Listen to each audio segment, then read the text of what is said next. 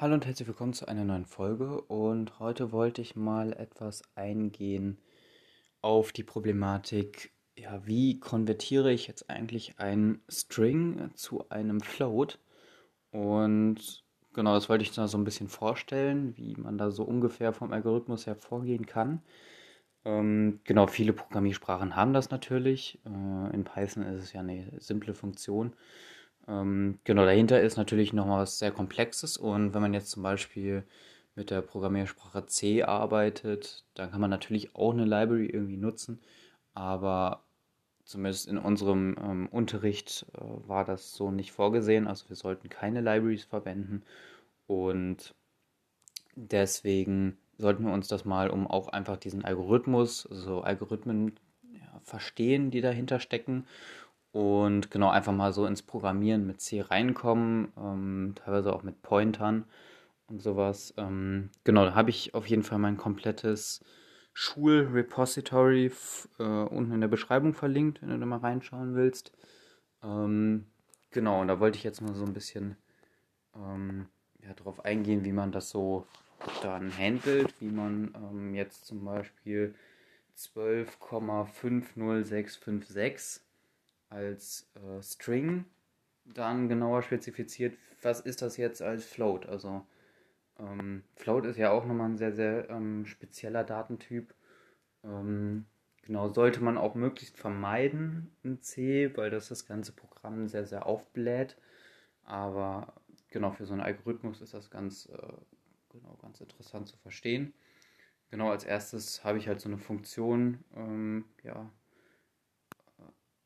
ja, definiert. Ähm, genau, die heißt äh, String to, äh, String to äh, Float, genau. Und als Rückgabewert hatte der auch einen Float. Und genau, als Eingabewert war halt ein String, wobei es in C eigentlich keine Strings gibt, sondern das ist ein Array. Und dieses Array äh, ja, wird als Pointer, also man übergibt quasi die Speicheradresse, wo das Array beginnt.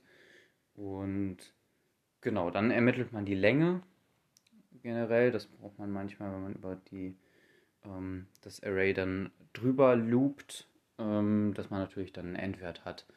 Und genau deswegen wird am Anfang äh, werden da die, wird da einmal die Länge bestimmt. Also das ist dann nochmal eine andere, ein anderer Algorithmus, der dahinter steckt, weil es gar nicht so einfach ist, ähm, von einem Array da die Länge zu bestimmen. Da gibt es nicht irgendwie die Funktionen in Python, gibt es ja, dass man einfach die Funktion Length äh, auf die Liste ausführt und dann kriegt man die Länge da zurück. Ähm, genau, das ist halt nochmal ein bisschen komplizierter in C. Genau. Was dann wichtig ist, ähm, natürlich zu gucken, ob da jetzt ein Plus oder ein Minus am Anfang steht ähm, und äh, gegebenenfalls dann ähm, genau das Minus oder das Plus zu berücksichtigen. Wenn nichts da steht, ist es natürlich immer Plus gemeint. Genau, das muss man halt dann auch im Kopf haben, dass man da Vorzeichen beachten muss. Genau. Ähm, da habe ich das dann so gemacht, dass ich eine Variable ähm, hatte, äh, if sign zum Beispiel. Ähm, genau. Und darin habe ich das dann gespeichert, ob da äh, irgendwie ein Vorzeichen mitgeliefert wird. Genau, dann bin ich einmal über diesen, äh, dieses Array drüber geloopt. Ähm, das ist so auch so eine größere Schleife, die ich da ziehe. Und genau, da gibt es halt einen Index, der ist auch oben definiert. Also generell habe ich das immer so gemacht, zumindest bei dem Mikrocontroller, wo das nachher drauf laufen sollte. Oder generell bei C ist es so, also in C ist es wieder anders. Aber dass man eigentlich immer die Variablen oben einer Funktion definiert. Und genau deswegen habe ich die alle oben dann ähm, genau hingeschrieben. Ja, wenn man also jetzt über die Liste drüber loopt und dann ein ähm, ja, der entsprechende äh, ja, char, der dann in diesem Array in, also ein char Array, ist letztendlich dann ein String übersetzt. Ähm, wenn das Ergebnis, was da rausgekommen, ein Punkt ist, dann ähm,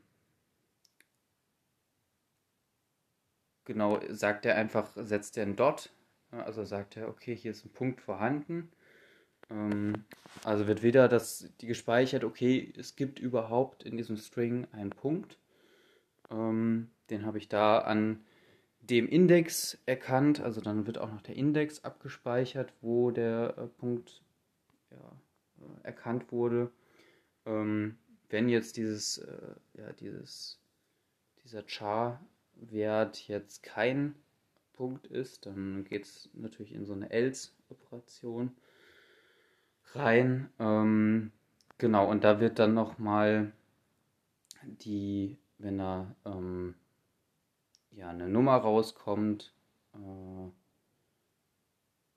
wird dann einfach, also ja, da muss man sich nochmal ein bisschen mit ASCII auskennen, mit UTF-8. Wenn man sich das anschaut, dann, wenn man jetzt ein, also man muss da halt generell unterscheiden zwischen einem Char, zum Beispiel 0 und wirklich einer 0. Und wenn man jetzt ähm, ja, ein Char 0 hat und dann minus 48 rechnet, dann ist es eine 0 als Zahl. Und genau, das nutze ich halt in dem nächsten Schritt aus, indem ich halt dann sage, okay, ähm, ich nehme jetzt diesen Index und äh, gib mir bitte den Char von dem Index und wenn ich da drauf dann minus 48 ja, drauf anwende, dann kommt da dann eine Nummer raus. Genau. Da muss man natürlich vorher abfragen, das mache ich jetzt in der Funktion nicht, ob es sich überhaupt über so eine, äh, um so eine ähm, Zahl handelt. Also ob das überhaupt eine Zahl ist, das, das kommt jetzt in dem gar nicht vor in dem Algorithmus, sondern da wird von vornherein davon ausgegangen, dass das jetzt eine Zahl ist und ähm, genau, da will ich halt eine Kommazahl rausmachen. Genau. Und ja, dann mache ich daraus eine ähm, Zahl erstmal und dann komm, gucke ich erstmal, ob überhaupt ein Dot gesetzt ist, also ob schon ein Punkt erkannt wurde, sprich, ob es sich hier um den Teil nach dem Komma handelt oder um den, also ob die Zahl, die gerade aktuell ist, nach dem Komma steht oder vor dem Komma steht. Und dann packe ich das dementsprechend ähm, ja vorne oder hinten ähm, genau dran. Das ist noch ein bisschen komplexer. Vielleicht kann ich das nicht so detailliert. Wie gesagt, ich habe das unten verlinkt. Ähm, ja, ich will hier auch noch so ein bisschen kleinere Anstöße geben. Genau. Und ja, dann wird das halt entsprechend zu der Zahl hinzugefügt. Und am Ende wird halt noch geguckt, okay, war das jetzt vorne ein Minus oder nicht? Und dann wird dementsprechend halt, wenn es ein Minus vorher an, einem, an der ersten Stelle des Strings ist, dann nochmal minus 1 gerechnet. So wird halt das Vorzeichen umgedreht. Genau. Und ja, was dann noch gemacht wird, ist das ganze Ergebnis, was man dann rausbekommen hat, diese Zahl, da ist jetzt noch kein Punkt drin. Also das sind einfach nur Vorkommazahlen.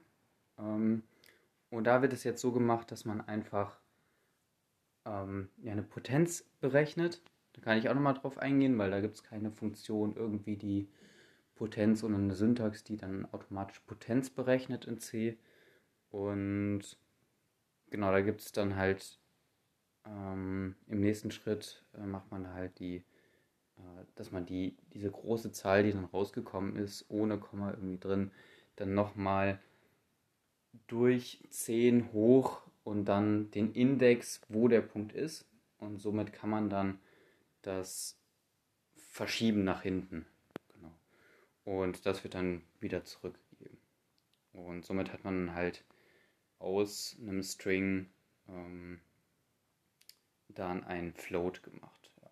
Das kann man natürlich dann noch äh, entsprechend anpassen, wenn man jetzt sagt, okay, ich habe jetzt hier immer einen ähm, String, den ich haben will und ich weiß auch, dass da ähm, äh, dass es auf jeden Fall irgendwie ein Integer ist, also eine Ganzzahl und ich gar nicht daraus irgendwie einen Float machen will oder so, dann kann man auch einfach ähm, die nochmal ein bisschen abändern, dann wird das auf jeden Fall nicht so komplex, ähm, weil man dann halt einfach nicht nach dem Punkt gucken muss. Und genau, dann kann man das halt auch einfach dann äh, als Rückgabewert dann Integer einfach ähm, genau setzen. Und dann vereinfacht man das Ganze auf jeden Fall. Ähm, wie gesagt, ich packe das Ganze mal unten in die Beschreibung. Ich wurde da schon oft drüber angesprochen. Und dann gibt es natürlich ähm, den, anders, den Weg andersrum. Ähm, man hat ein Float und möchte den jetzt zu einem String machen. Und das ist auf jeden Fall nochmal eine andere Geschichte.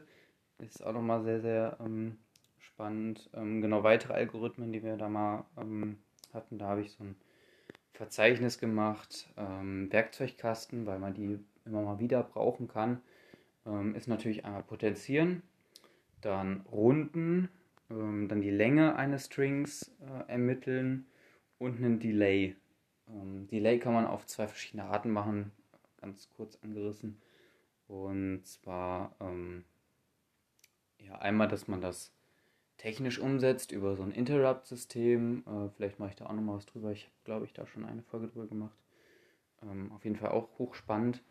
Oder man macht das halt softwaretechnisch, indem man sagt, okay, der Prozessor hat äh, so und so viel Herz und also schafft so und so viel Operationen pro Sekunde ähm, und dann macht man halt so eine Schleife und sagt, okay, für eine Sekunde braucht er so und so viel Operationen, daher loopt er dann so und so oft drüber. Das ist nicht sehr genau, ähm, aber manchmal reicht es halt aus und dann kann man das Ganze natürlich optimieren, weil man nicht unbedingt weiß, wie viele Operationen äh, jetzt dieser Loop überhaupt braucht. Und ähm, genau, kann ich aber auch nochmal drauf eingehen. Genau, will ich jetzt auch gar nicht so komplex halten. Diese Folge war ja schon einiges. Ähm, genau, wie gesagt, ich verlinke das und ja, ich würde mich auf jeden Fall immer über Feedback freuen und genau, sonst hören wir uns in der nächsten Folge. Und genau, bis dahin.